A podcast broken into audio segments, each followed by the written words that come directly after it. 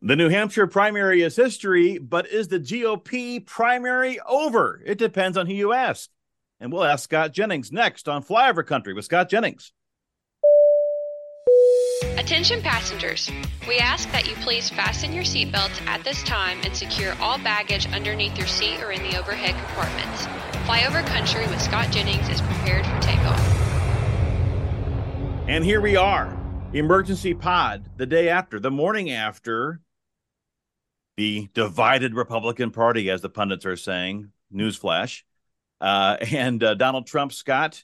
By the way, Courtney Yacht Norris is here. Jared Crawford is here. I'm Joe Arnold, your roundtable host. Scott Jennings was mm. on CNN again last night with the the A list panel down in, uh, in up in New York and analyzing this. So, Scott, depends on whom you ask.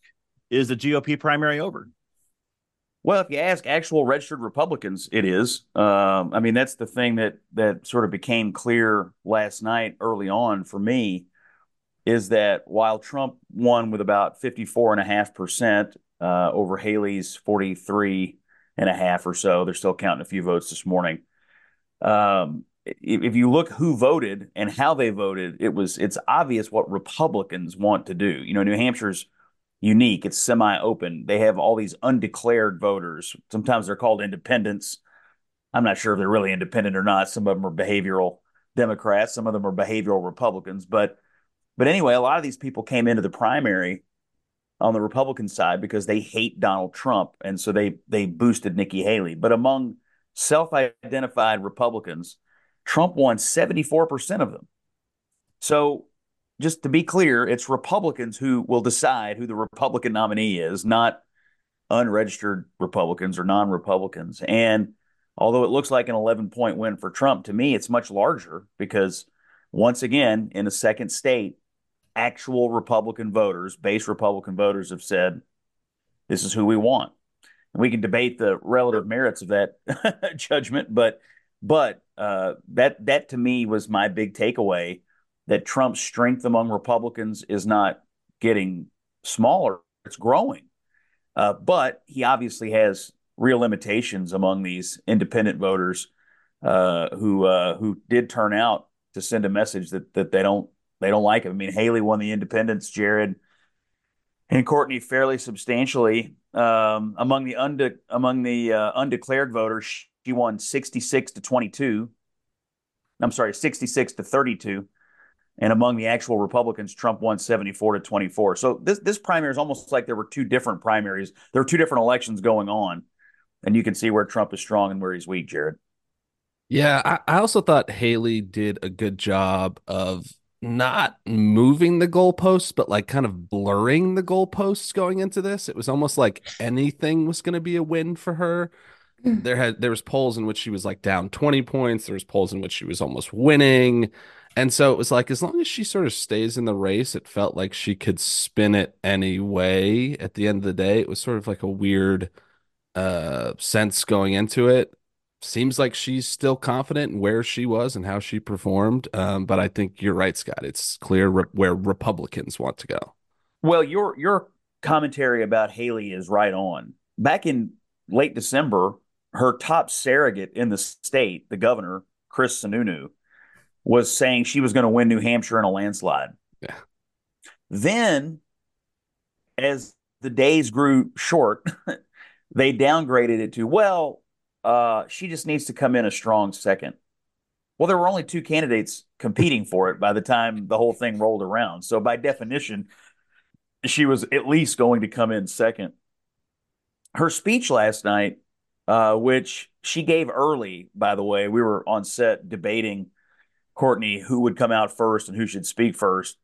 She came right out, uh, and based on something I read from uh, David Drucker at the Dispatch this morning, apparently they had a plan to go out early and to give a speech that would irritate Trump and try to bait him into giving, you know, sort of a uh, an irritable rant, which he then, of course, did. Oh, so he took that um, bait, hook, line, and sinker, because he, sure he, doesn't did. need he doesn't need a big piece of bait though to do that. Yeah, he was more gracious after Iowa. You know, he he didn't really go after anybody, but last night, I mean, the I mean, I know we're going to listen to to some of Haley here in a second, but But she, if if if their goal was to make Donald Trump give a, you know, an unfocused uh, rant uh, against uh, against his enemies, but it wasn't just his speech either. I mean, he was on Truth Social going off on people. Heck, he even called uh, Kayleigh McEnany over on Fox News, who was his press secretary, a RINO. He went after her because I guess maybe she said something he didn't like on TV. He it, it really was, it, you know, thinking about beating Joe Biden was the last thing on his mind last night. Nikki Haley may not be able to win the New Hampshire primary, but she offered a master class on how to get under Donald Trump's skin. When we come back here, let's listen to Nikki Haley, and then Courtney, I'll get your reaction here. Now, you've all heard the chatter among the political class. They're falling all over themselves saying this race is over.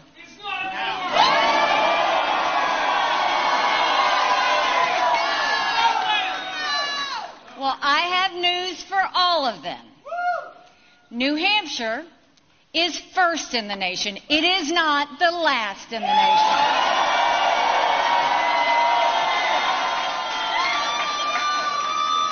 This race is far from over. There are dozens of states left to go.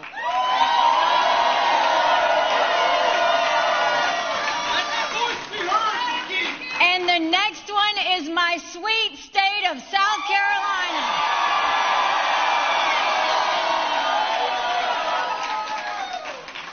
At one point in this campaign, there were 14 of us running and we were at 2% in the polls. Well, I'm a fighter. And I'm scrappy. And now we're the last one standing next to Donald Trump.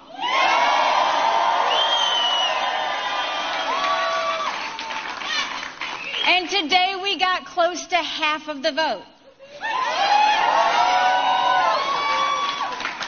We still have a ways to go, but we keep moving up. Look, Courtney, Nikki Haley, what do you think? the likelihood of her to stay in this race through the end of February is it's it's not looking good. What do you all think about? I saw someone with the Haley campaign, and they were trying to say that the electorate in New Hampshire was more similar to South Carolina than people thought. No, Is that most no. most ridiculous comment that I could that I can ever that you have ever no. heard? It, it is true that South Carolina has a quote unquote open primary, but the idea that Democrats are going to turn out and vote. Remember, being governor of South Carolina for her is a two edged sword. I mean, they know her, the Republicans know her, of course, but so do the Democrats, and they don't like her. And so I, th- look, this was the most fertile ground she was ever going to get. Mm-hmm. And, you know, the Republican Party in New Hampshire is probably more moderate than most state Republican parties. They're not moderate in South Carolina, and and they're going to love Donald Trump even more. I mean, that's some somebody last night said, "Oh, Nikki Haley, she's in it to win it," and I said, "No, she's in it to spin it." mm-hmm. is what is what we're doing right now because the the ground does not get any more fertile. In fact, it gets a lot more acidic and rocky as she moves ahead, particularly in South Carolina. It's by the way, it's a month. It's like February 24th. Yeah. She's not really competing for the delegates in, in Nevada, so I don't, you know, I'm not I'm just not sure how what the next month is going to look like for her truthfully and you're going to have an avalanche of Republican officials coming out endorsing Trump. Uh, no argument she has made so far has uh, made a difference. And I, I mean, what evidence do we have that the arguments that she made in New Hampshire and Iowa would have any more impact on Republicans in South Carolina than they did in those two states? Well, I saw a poll where people who voted for Haley, 80% said that they were doing it to because they didn't like the other choice. But when you came to the Trump voters, it was like 80 to 90% were voting for him because they liked him. Yeah. And I think that speaks volumes. It's a committed base. And uh, it's it's played out in two states right now. Also, you know, regarding uh, the shifting sands of her expectations game, I mean, remember, you know, she was saying in speeches before all the voting started that Iowa starts it and New Hampshire corrects it. I mean, that was her words. Well, New Hampshire didn't correct anything last night. In fact, they confirmed what the mm-hmm. Iowa people did. And by the way, no person who's ever won New Hampshire and Iowa both has not been a party nominee. I mean, it would be historically uh, unprecedented for that to be upended at this point. Well, it was her chance to have a speech in front of a, a raucous, like post primary crowd after Ron DeSantis dropped out. So, in some ways, this was sort of like the delayed reaction to the fact that it truly is a two person race in her mind. Uh, I, I, don't disagree what you're what you're saying, Scott. Is that you know take out the names and and the emotions and any other you know just fair analysis of you know sort of like in baseball sometimes we look at the stat lines and then try to guess who the player is if if this in fact was just a stat line on both of them this that you would most people would say this this race is over uh you know as of as of last night if not before then the uh i guess the question is well, a lot of questions here. One thing about Nikki Haley, I would say, is that when she launched her campaign, it seemed to have more of an agenda about what she wants to do for America. And what I was just reminded about last night is that Donald Trump, and this is not a newsflash, but bear with me, is such it is he is the dominant force in American politics now for going on in some ways you know at least eight years if not 12 i mean he he, he is uh all every race is about. And i mean that's what and that's what she's putting all of her cards in the middle our whole chips in the middle of the table to say it's all about we need to stop because people don't want trump versus biden. But trump says no it's all about me. Yeah she she sounds very much like uh, a never trump candidate or a resistance type candidate or even one of these people who you know, kind of the no labels, you know, this idea of a third party. Uh, her message to, I think you're right, Joe. Her message has basically become the message of that crowd. Now that that was designed to bring out these undeclareds in New Hampshire, but you're not really talking to them in South Carolina. You're talking to registered Republicans, actual Republicans, and it, it is just not going to work. You know, I, I did see it. I don't think it was CNN, but um, my, it was one of the other network exit polls this electability argument. You know, even the people who who said electability was their most important thing, I think Trump won them. Mm-hmm. So even the core of what you were just describing was ultimately Trump is chaos and therefore unelectable. That that didn't work.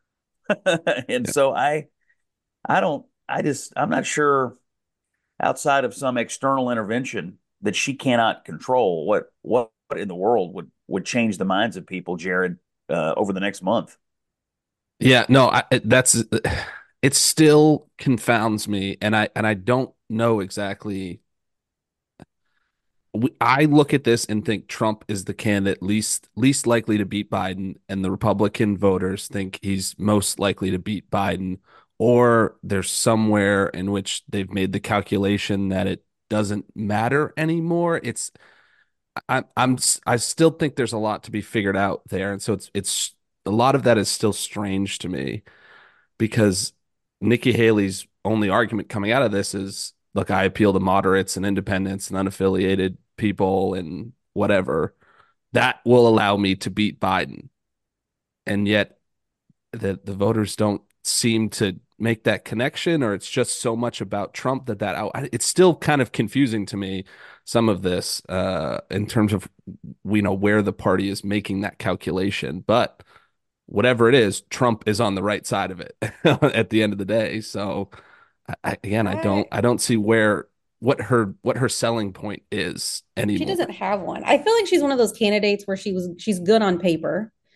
Um, she was pretty good the first time I watched her speak, but the more she talks, I, I don't think people are buying what she's selling. You know, they don't have a reason to vote for her. And I think that's the number one issue.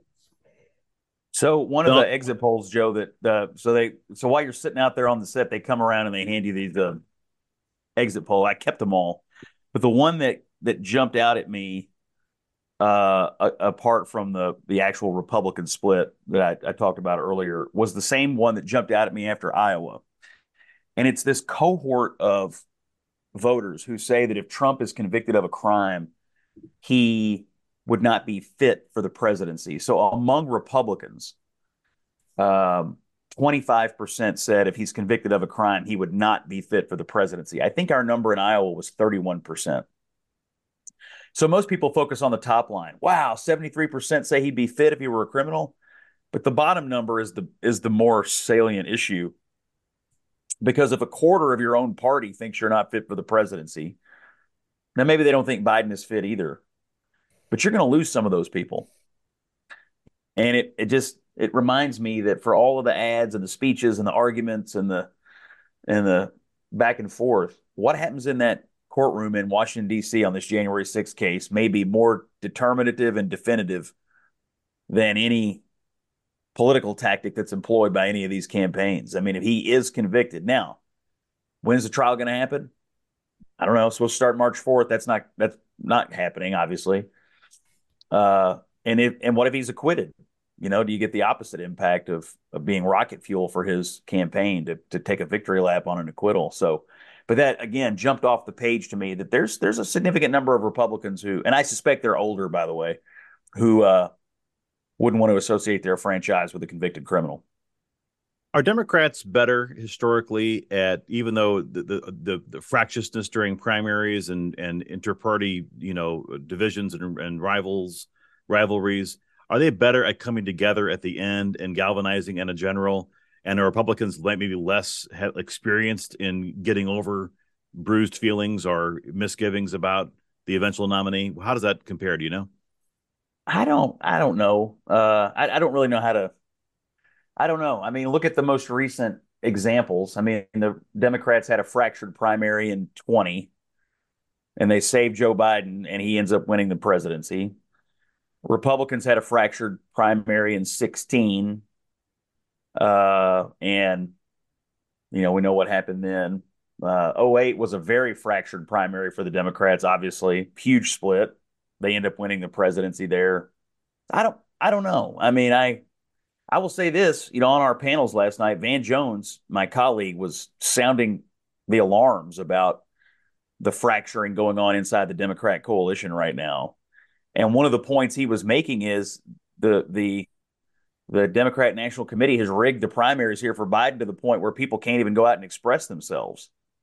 And so I, for, I gathered what his argument was was that you're not you're not letting these people register their views about the direction of the party and the issues and so on and so forth. And he thought that was going to be a, a lingering problem for Biden. So that would be the opposite of what you're saying was would be Joe mm-hmm. that the, the lack of a primary doesn't let people work out their feelings and express their views, and so they harbor those hard feelings for the rest of the year. That, that seemed to be what Van was saying. If I'm a Republican strategist in this race, it's interesting. This, I'm, of course, I'm an American, but but I'm I'm thinking about the this whole concept of how young people are abandoning Joe Biden because of his support for Israel.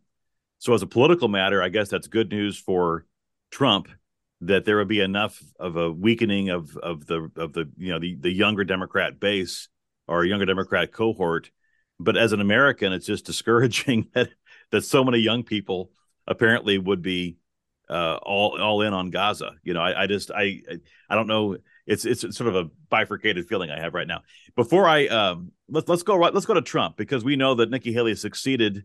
Actually, from the very, very beginning of her speech, it gave the uh, impression that she succeeded at everything, but uh, but she especially succeeded at getting under Trump's skin. And as, and as all of you are suggesting, if that was her intent, you can hear from Donald Trump's response. She certainly did succeed. Well, I want to thank everybody. This is a fantastic state. This is a great, great state. You know, we won New Hampshire three times now. Three. three. We win it every time. We win the primary, we win the generals, we've won it, and it's a very, very special place to me. It's very important. If you remember in 2016, we came here and we needed that win, and we won by 21 points, and it was great. And uh, today, I have to tell you, it was very interesting because I said, wow, what a great victory. But then somebody ran up to the stage all dressed up nicely when it was at seven, but now I just walked up and it's at 14. But, but she ran up when it was seven. And, you know, we have to do what's good for our party. And she was up, and I said, Wow, she's doing uh, like a speech like she won. She didn't win, she lost. And, you know, last last week we had a little bit of a problem, and if you remember, Ron was very upset because she ran up and she pretended she won Iowa. And I looked around. I said, "Didn't she come in third? Yeah, she came in third. And then I looked at the polls. She was talking about most winnability, who's going to win, and I had one put up. I don't know if you see it, but I have one put up. We've won almost every single poll in the last three months against crooked Joe Biden. Almost every poll. And she doesn't win those polls. And she doesn't win those. This is not your typical victory speech, but let's not have somebody take a victory when she had a very bad night. She had a very bad night. And you. Uh... well, Scott, he was right. He, this, this is not a typical victory speech. Well, I mean, he he had just. I mean, think about what happened. He had just effectively won the Republican nomination for president.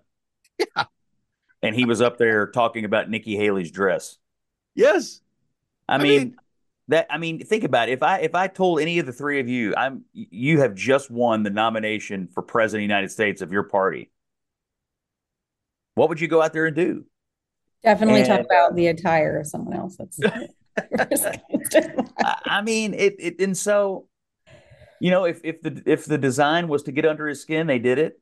Um, and and I, I don't know. I mean, th- this this is obviously the ongoing limitations of his candidacy, but it's also it's also what some of his people want to hear. I mean, they want to hear him blast these pump these people into the sun, and and so it, it is it is the duality of of of Trump on the one hand this command of a political party and on the other hand sometimes failure to see beyond the you know beyond the next five minutes here and have a little impulse control.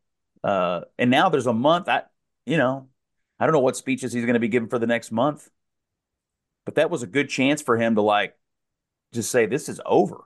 And this and here's my vision for America and why Joe Biden's going down the toilet. And I don't know. He just kind of, he kind of, he just didn't do it. I, I don't know. I wonder what it, what his aides had advised him to do, and I wonder what they had agreed he would do, and if he just sort of went out there and did his own thing. Maybe we'll find I out. I think any of us would advise a candidate to go out there and start treating this like it's a general election. Like yeah. you just won, start treating it like it's a general election. It's you versus Biden. Forget about whoever else is talking. And that's not, he's still not doing that the the the part of the victory speech to me that was so fascinating was him turning around to Tim Scott, who's standing right over his shoulder and saying, "Boy, you must really hate her to endorse me." and him running up to the microphone and saying, "No, no, I just love you." yeah, yeah. Uh, I mean that that whole scene was was something else, but I, it did remind me of something that is true. Trump and his campaign systematically got people to, you know, she, in her remarks last night, she was like, I outsmarted all these people and I got them out of the race. No, you didn't get them out of the race. Trump got them out of the race. And not only did he do that, but he systematically drew them in and got all their endorsements. And so, you know, he had this whole cadre of people from Tim Scott to Doug Burgum to the irritating Ramaswamy to you name it up there. Even DeSantis, who wasn't there, but it obviously put out a video endorsing him. The one person who was supposed to endorse Chris uh, uh, Haley before the New Hampshire primary was Chris Christie, and he knifed her on the way out the door. I mean, it, it it it is a political failure, right? I mean, if you're Trump and you're getting all these people out of the race, it's a political victory to draw them into your campaign. And for Haley, it's a political failure. She couldn't attract Christie. She couldn't attract DeSantis and that that might have given her a little boost, you know, going into election mm-hmm. day. Yeah, the the great irony there too is if just even probably just DeSantis and Ramaswamy are still in, there's maybe a chance she actually wins last night. There's a chance that those two pull just enough from Trump that she could have eked out a win. And, you know, she wanted this two person race and then ends up losing because of it. So, masterclass in politics, I'm not so sure. Yeah. So as Scott pointed out, he he called different folks up to the microphone to sort of be his surrogates, uh, like live. Or kind of, it was kind of like a like a drunken wedding reception. I it was it was just this odd kind of like Toastmaster type, you know, like hey, come on. So let's hear from the only person more insufferable than uh, than Trump uh, on the stage last night, and that was Vivek Ramaswamy. And the only thing they're rooting for is an ugly thing that we don't want to see happen. That's what these people are rooting for is playing to say long enough so the Reed Hoffmans and the ugly Democratic George Soros Juniors who are funding the lawsuits against Trump can prop up their puppet. We say no to that vision. I say the general election begins tonight. So well, Vivek Vivek was on message. Like like he knew you know, I mean, I mean, some of what he said was su- super inside baseball, but at least he yeah. That, like, explain this to me. Who who is Reed Hoffman? He he is a uh like a mega donor tech industry type. Jared, what what's his company? Is he the LinkedIn guy?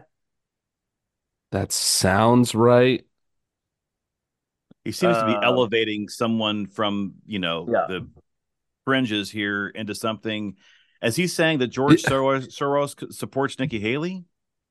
So he, yeah, he yeah. co-founded LinkedIn. He, he's at a different company now, but yeah, he's but you know he's a he's a San Francisco tech tech industry billionaire who who I mean that this has been Vivek's argument. Is You have all these rich people who are trying to keep her afloat and fuel these wars and so on. I mean, you know, he's he's something else. Yeah, Ramaswamy has been kind of tweeting through this this morning too. I think the thought is Haley stays in long enough to get enough delegates that if Trump is indicted or found guilty prior to the convention, that she can say, "Look, I I have a you know secured a true second place here. I stayed in it.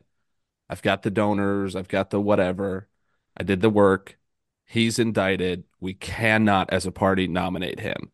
And that is maybe like kind of a normal person's way of looking at it. The Ramaswamy thing is that there's these leftist puppets behind the string, you know, pulling the strings to make. I couldn't happen. tell who the puppet was. Was it was the puppet Biden? you know, name your yeah, name your I, no, conspiracy. Haley. I mean, yeah, his, his argument is that Haley is a puppet of these globalists who yeah and leftists who are trying to basically infiltrate and make you know, destroy the America First movement. I mean, he, America he really last, devolved yeah. into, this, into this conspiracy theory minded candidate, you know, person.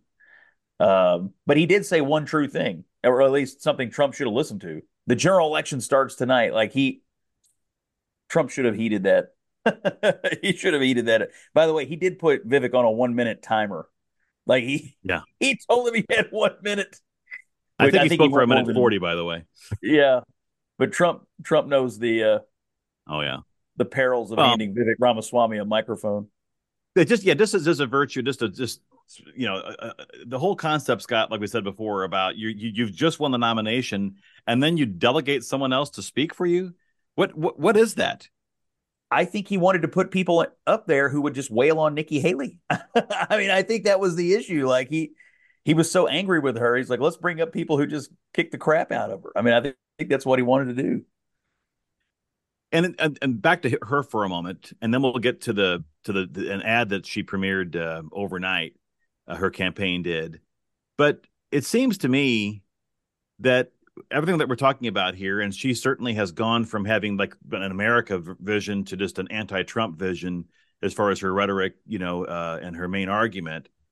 But if that's the case, and if she truly believes that she that that and and to, if if Vivek is correct, and that's the the the whole uh, construct is that she's going to be the last person standing. So when Trump can't, because if Trump's in a prison cell, then you know then somebody else needs to be the president from the Republican Party. Then um, then why doesn't she? Doesn't I don't know if she's gone all in on that. It seems like she's still kind of holding back a little, and would ultimately endorse him if in fact he is the nominee and he's not in prison. Well, she has said she would vote for him. She has said she would pardon him. Her top surrogate, Chris Sununu, has said he would vote for him. So, so at I that mean, point, it's just like so. So why even continue the charade? I, I, I, guess it's it's the whole point of what Vivek is saying, which is like, well, if he's indicted or, or if he's if he's sentenced, of course, I don't know how closely you follow this these days. I mean, what is the the the? Let's go to Vivek's uh, narrative here what is the course of these criminal trials? Is is there any chance that any of them will end before the election? I mean, the one that's up first is this January 6th trial on March the 4th, which is not going to start that day. Super Tuesday is March the 5th. The Supreme Court's looking at some issues around the January 6th case. So, you know, this thing could get punted to April, May. But the, the problem is the later you go in the year, the closer you get to the election, the more likely it is. I would think a judge would say, I'm not going to have a trial after the conventions. You know, we're not going to have a trial while the presidency is being decided right now. And so there's like a window here, March to June, where this trial could happen. If it doesn't happen, it may not. And so it's not quite clear. That to me is the one that is the most likely to go to trial and the most likely to yield a conviction if one is is to be had. The Georgia case, I mean, Fani Willis in Atlanta has fallen apart uh, in the middle of a, of a scandal down there, which you know is it just calls into question, you know, who who are these local prosecutors and what are they doing and why are they doing it? And then the documents case is so complicated. I think most people think it's not possibly going to trial before November. So it really leaves you with the stuff going on in New York, which nobody cares about really. And then this January 6th case in DC. That's if, if you if you're somebody who wants to see uh, what happens to Donald Trump as it relates to him being a criminal or not, that to me is the that's the one. That's it. That is the the most likely place where you're going to get a decision on that it's the, the, the world in which we live. They, let's go to Nikki Haley's uh, closing, not her closing argument, but the her opening argument for the rest of the campaign going into South Carolina, an ad which came out overnight. Biden too old, Trump too much chaos, a rematch no one wants. There's a better choice for a better America. Her story started right here. America's youngest governor, a conservative Republican, and boy, did she deliver. It's a great day in South Carolina. Nikki Haley will cut taxes, close the border, and defeat the Chinese communist threat. America's new chapter, strong and proud. I'm Nikki Haley, and I approve this message. You know, one thing about one thing about this ad, and I'm going to say this about all ads, is for Haley. Obviously, the Republicans are voting for Trump. I mean, they like Trump, but some of these ads presume that they're that they are persuadable or that they are you know that they may be considering changing their mind i just don't think that's true i mean if you have decided at this point to vote for trump and you want trump to be the nominee is a tv ad courtney going to change your mind i mean I, I i don't know that that person exists within the republican primary voting pool I almost think at this point, uh, when people are looking at voting, it's they they have come to the conclusion that it's either Trump or Biden. They don't even consider her as a serious candidate if you're a Republican. Um, and the only reason that maybe she got any votes in New Hampshire was because people kind of thought, I don't have anything else to lose. You know, the very few Republicans. I, I just, I, you're not, you're not changing your mind at the this point. You have your mind made up 100%. Like you're not you're not going to be peeled off to go vote for Nikki Haley or anybody else. I mean, that if you look at the that, exit polls, by the way, that like if you look at who's voting for Trump and who's voting for Haley, I think you mentioned this, Courtney. Trump's voters are voting for Trump. Like they're, you know, it is a is a dedicated share, and so, like I don't know. I mean, she she's I think I think I read last night the super PAC supporting her have spent over a hundred million on her campaign. I mean, it it and so money may exist. You were asking about this earlier, Joe. Money may exist to fuel ads and stuff. I just don't know who who are you talking to? What is the what is the persuadable audience of people? And I guess I guess she would probably say, well, I, I need to get uh, Republicans, but people who don't normally vote in primaries or folks who are, you know, softer partisans and they don't love the party politics, but they always vote in generals. I need them to vote in the primary. And maybe they will because they liked me as governor. But boy, at that point, you're depending on low propensity primary voters. It's a long, long shot, you know. I'm also going to go well, back to I campaign think... 101 that she has had a very messy message the entire time she's been a candidate. She has not had a consistent message to voters, to Republicans in general. She's been wishy washy on supporting Trump. She's been a little wishy washy on what her messaging is. And if she had had this messaging at the beginning, I think maybe it would be okay, but it hasn't been her message since the beginning. Um, and it, it's not, it's not good. She's not in a good place. Scott, I but think she has that- the money, so I mean, might as well keep Right. running, right? the uh, Soros money. the- Well, you know, Stop. you actually, Courtney, you you raise a good question. If you have the money, why not? Well, I'll tell you why not. I'll give you one good reason. Because nobody wants to take a beating in their own backyard. I mean, Yeah. that that ultimately, in one month, she's going to face the voters of her own home state, and you know, I I don't know. Do I you mean, think Trump comes out with a vice presidential candidate before You the South Carolina primary, or do you think he just waits because he doesn't need to? Good question. I don't. Some people are urging him to do it early, like Hugh Hewitt. He's been he's been on that bandwagon. I don't necessarily know what the benefit of it is. Uh, so I don't I don't know. Good question. Um, I don't think he needs to to beat her. I mean, it's not like it's a tactical necessity to defeat her. So I don't know. What do you guys think? And by and who do, and, and so here's my poll for you all. Who's who in your mind are the top three contenders for this right now? Tim, Tim Scott's Scott. Tim. Scott, yeah. yeah. Yeah. Friend of the pod. Mhm. Friend of the pod. Friend of the pod, Oh. Tim Scott. I think Elise- Vivek is Elise- too clo- like I I don't think he chooses Vivek. I think he's too much of a camera hog. yeah, Yeah. I don't think he likes I think he likes him to be a surrogate. I don't think he'd like him that close to to home. Yeah. Elise Stefanik definitely making a play. Mhm. Sarah Huckabee Sanders, I still think is I mean, I guess it depends on how you look at this. I, I, I think the vector of the Trump campaign on African American men, I mean, you see it in the polling. I mean, they're soft on Biden. And the idea of plowing some new ground for the Republican Party on that voter cohort might be just enough to to think about, well, Tim Scott is going to give us the best chance to to carve some new territory there. But I don't know. He comes from the before times. I mean, that's the other thing about this job that I think Trump, you know, he got he picked somebody from the before times before and they burned him in his mind. And so mm-hmm. now does he feel like he's just got to pick somebody who is solely a creature of the of the Trump era? Well, I guess the question boils down to the, the the crucial one is that you know who are the Republicans that he needs to convince. I mean, his base is with him regardless, right? I mean, he doesn't need to be any more Trumpy to be able to get them fired up. You know, he is who he is, and that, and they're going to be with him regardless.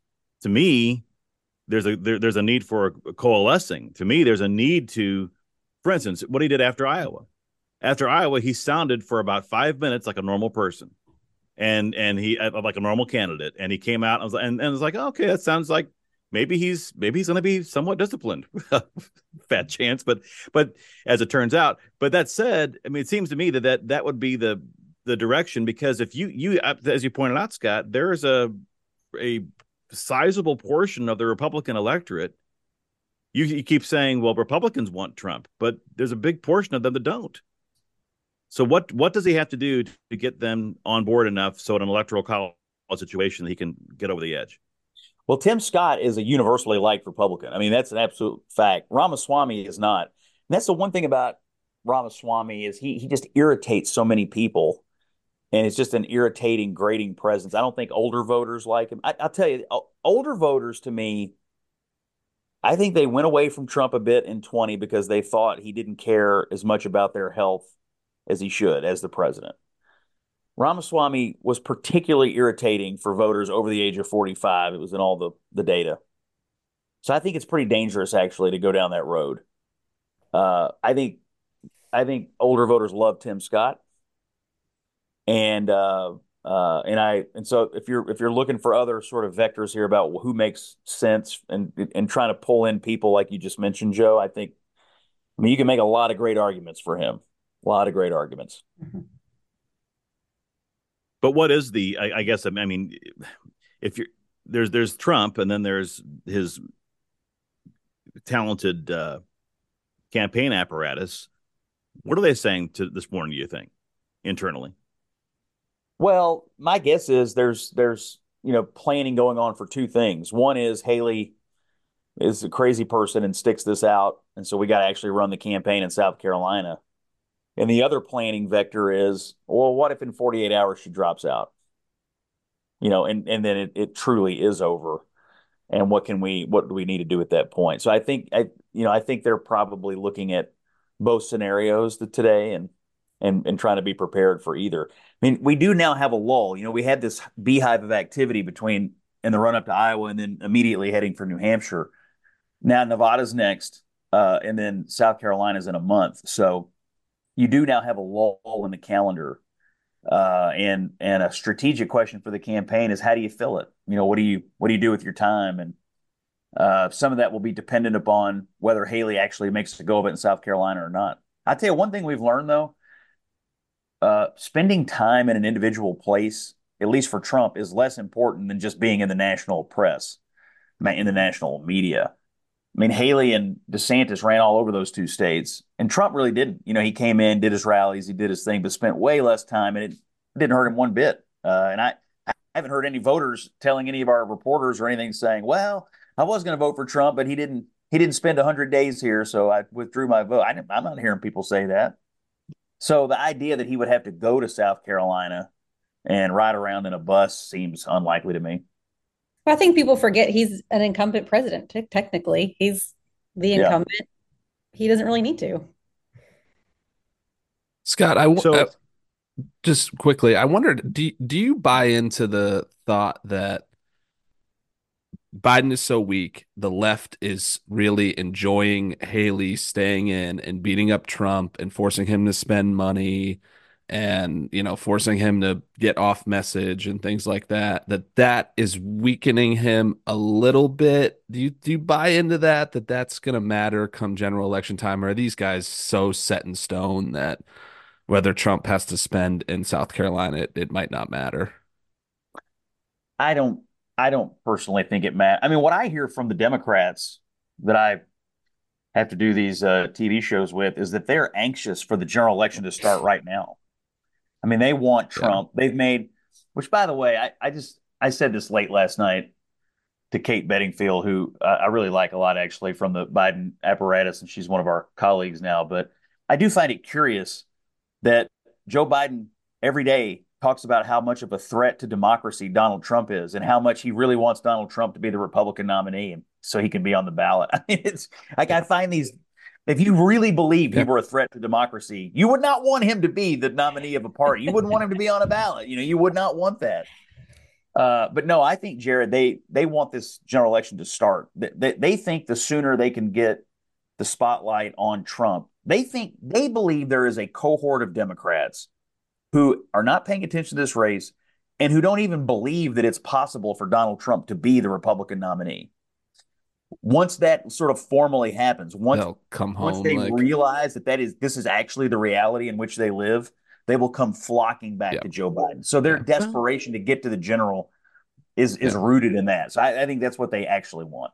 Mm-hmm. So basically, what that what that is is that that's a salve to it's it's like a it's a magic potion, so people forget the last four years, right? yeah. I mean, yes. it, it, yeah. it, it kind of wipes away the Biden presidency as as anything the Afghanistan, inflation, just uh, a, a crisis at the border, everything which he has bungled is completely wiped away because it boils down to what his motivating success was in 2020, which was that I'm not Donald Trump. They they want a referendum on abortion and democracy and what Trump did to hinder both. And at the same time, they pray that the economic indicators continue to get better over the course of this year and that by November people actually notice and tell pollsters, yeah, actually, you know what? I, I do feel better about my economic situation. I'm not sure there's anything Biden can say about it to make it so. It just has to happen. Uh, so it's really a two pronged attack for them referendum on Trump on abortion and democracy, and hope and pray that those those economic numbers get to a place by October that gives people enough confidence to stick with the incumbent. Um, I mean, look, if the economy is good in October and people are telling pollsters that it's it's good, it's going to be hard to defeat an incumbent president. If Donald Trump is convicted of a crime, it will be hard for him to win because of the Republicans who will abandon him. However, the flip is also true. If people have economic anxiety in October and Trump's not been convicted or even acquitted, could be a rough ride. I mean, but the, but these things are external to campaign tactics, you know, in some ways. So, uh, I mean, we spend a lot of money and time on these races, and you know, every cycle reminds us that so much of what determines the outcome is is somewhat out of your hands. Scott, before I wrap it up, I have a question for you just in terms of it was mentioned just in passing on CNN last night in terms of the other races that are going to be on the ballot this fall. What are the other what are the campaigns for the Senate and its congressional uh, races? What are they? I mean, it, it seems to me that a lot is this presidential contest is going to have an outsized impact on how those races go. How are they tracking this? Well, on the Senate side, it's quite clear. I mean, Republicans don't really have an endangered incumbent. Democrats have several, and they're endangered incumbents in states that Trump is highly likely to carry. Uh, obviously, Joe Manchin's retirement in West Virginia, that's gone. So the Senate is effectively 50 to 50 right now uh, with West Virginia off the board, which means Democrats have to hold every one of the following states Ohio, Pennsylvania, Michigan, Wisconsin, Arizona, Montana. And and they have to hold the vice presidency to maintain control of the Senate. So if you're a Senate Republican strategist, you got to be looking at this thinking, my God, we got to surely we can win one of these. Because all they have to do is win one thing, the White House or any of those states I mentioned, and they'll have the majority. So the, the pressure really is on the Democrats. I mean, you I mean, listen to that map I just laid out. I mean, Trump's going to win Ohio easily. Trump's going to win Montana by 20, 30 points. You know, uh, Michigan, Wisconsin, and Pennsylvania are all swing states. Arizona's a swing state. But you you figure between Ohio and Montana, th- to me, those are the top two options. Trump's going to roll in both of those places. And uh, now, look, incumbents are hard to beat. They'll have money. I'm not arguing that these are foregone conclusions, but but the pressure is on Dems here uh, to to hold the line, and, and they got a lot of line to hold. Oh, I, I didn't mention the House. I I don't know. It's such it's so close. I mean, we'll have to see which way the wind's blowing the presidential race. I'm not. I, I don't know. I I I mean, there's a world where Trump wins the White House, Democrats win the House, Republicans win the Senate. I mean, there you can see a world where sort of government gets divided again, but but the the players get swapped out you know, who's in control of which chamber and which building. So as Courtney said before, I guess the the waiting game right now is the next, like DeSantis, you know, came out of Iowa punching his ticket to New Hampshire, but ends up that he only got as far as like maybe I don't know Chicago, uh, you know, on on that train. The uh, is, is the next forty eight hours kind of like the the wait and see game on if if despite Nikki Haley's speech that she might have to decide otherwise? Is that does and that does that boil down, as Vivek said, to the donors? Yeah, I, I don't think she's under as much of a, time, a time pressure as DeSantis was. You know, obviously New Hampshire was coming right up. We have a month until South Carolina, so she has time. But but sure, I mean, you have to talk to the people who are financing your efforts to see if they want to keep doing this or not. They're claiming today, excuse me, they're claiming today that they have money and they've got financiers and they're going to keep going. Uh, but my suspicion is a lot of a lot of calls and soul searching is going on, and uh, you know she, she has time to to make the decision. We're, we're under no pressure. I mean, that's the other thing about the this race. I mean, we've all gotten hyped up over the last couple of weeks. Now we're going to have a real lull, and uh, and you know, will, will the American people continue to pay attention to this race, or are they going to go back to their lives for the next month and until the candidates uh, pop out of their hole again in South Carolina? That's Scott Jennings, Jared Crawford, Courtney Yap Norris. I'm Joe Arnold with our instant reaction to the New Hampshire primary with Flyover Country with Scott Jennings. Flyover Country with Scott Jennings is a production of Bluegrass Media Lab coming to you from the heart of Middle America, Louisville, Kentucky. If you like what you heard, subscribe to Flyover Country on Apple Podcasts, Spotify, or wherever you find your favorite podcast.